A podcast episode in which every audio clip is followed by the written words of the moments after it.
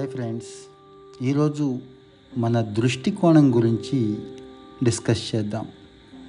కొన్ని ప్రత్యేకతల వల్ల కొన్ని స్పెషాలిటీస్ వల్ల ఒక్కొక్కసారి నార్మల్ ఇష్యూ కూడా చాలా స్పెషల్గా ఉంటుంది.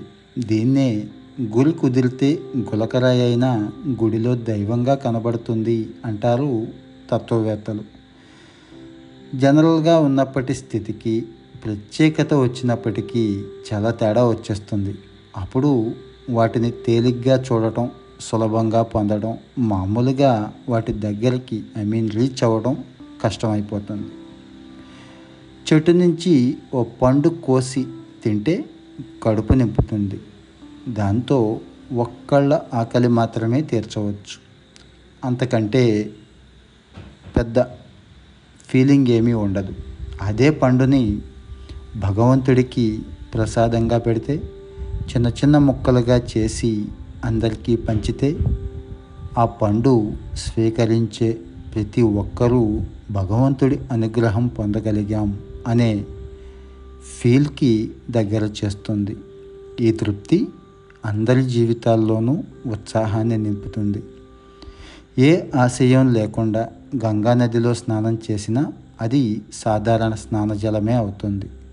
మామూలు చోట స్నానం చేసినా కూడా అక్కడ స్నానం చేసిన వారికి అంతకంటే అందులో ఏ ప్రత్యేకత కనిపించదు. గంగ నుంచే కాకుండా ఏ ఇతర జలం నుంచి తెచ్చిన నీటినైనా సరే శంఖంలో పోస్తే మాత్రం తీర్థం అనిపించుకుంటుంది. పవిత్రమైంది అనే భావనను కలిగిస్తుంది. చుక్కలుగా అరచేతిలో పడిన ఆ ఉద్ధరణను బిందువులనే తీర్థప్రసాదం అంటారు.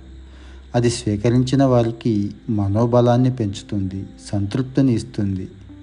సాధారణ గరిక ఆ గడ్డి వినాయక చవితి నాడు ఆయనకు పూజా ద్రవ్యంగా సమర్పిస్తే ఎంతో పవిత్రతను సంతరించుకుంటుంది. వినాయకుడికి ఎంతో ప్రీతిపాత్రమైన పత్రిక గరిక ప్రసిద్ధి పొందింది. రోజుల్లో సైతం ఒకే రోజు ఒకరికి స్మరణ దినం అయితే మరొకరికి సంబర దినం ఇంకొకరికి పర్వదినం కావచ్చు. ఆయా వ్యక్తుల అనుభవాలు అనుభూతులే వీటిని నిర్ధారిస్తాయి. మనిషి జీవితం కూడా అంతే. సాధారణంగా గడుపుతూ పోతే కాలమే గడిచిపోతూ ఉంటుంది. కొన్నాళ్ళకు మన ఆయువు కూడా తీరిపోతుంది. అదే మనిషి ఏదైనా ఘనత సాధిస్తే జీవితంలో మంచి స్థితికి వెళితే ఉన్నత శిఖరాలను అధిరోహిస్తే ఏదో ఒక ప్రత్యేకత సంతరించుకుంటే అతనే మహనీయుడు స్ఫూర్తి ప్రదాత మార్గదర్శి మనందరికీ ఆదర్శ పురుషుడు. ఇలా ఎన్నో అవుతాడు. పదవి అధికారం లాంటివి వచ్చిన వారు నిన్నటి వరకు నీతో కలిసిమెలిసి తిరిగిన వాళ్ళే కావచ్చు. కానీ ఒక్క రోజులోనే ఆయనకి నీకు ఎంతో తేడా వస్తుంది. మీ మీ స్థానాల్లో ఎంతో మార్పు వస్తుంది. మరి అలాంటప్పుడు అందరికీ ప్రసాదం తీర్థం దొరుకుతాయా? అందరూ పండగ చేసుకోగలరా? అందరూ గొప్పవాళ్ళు అవుతారా? అనే ఆలోచన మనకు రావచ్చు.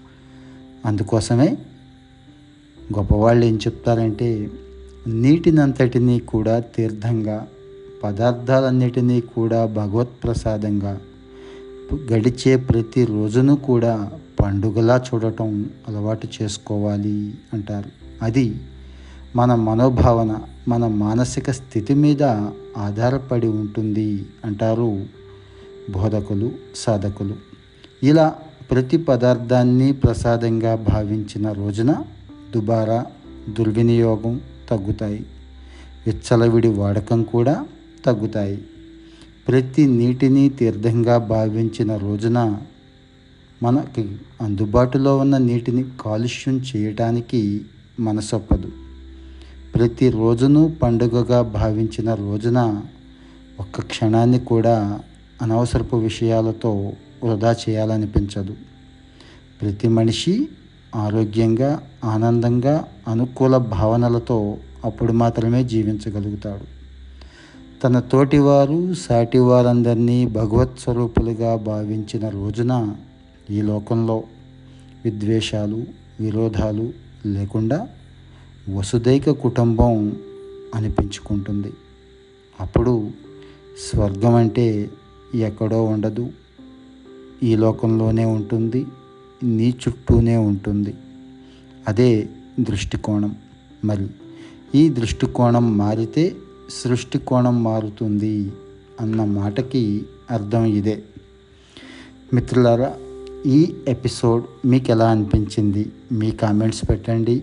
నచ్చితే మీ మిత్రులకు కూడా షేర్ చేయండి. సబ్స్క్రైబ్ చేయటం మాత్రం మర్చిపోవద్దండి థ్యాంక్ యూ.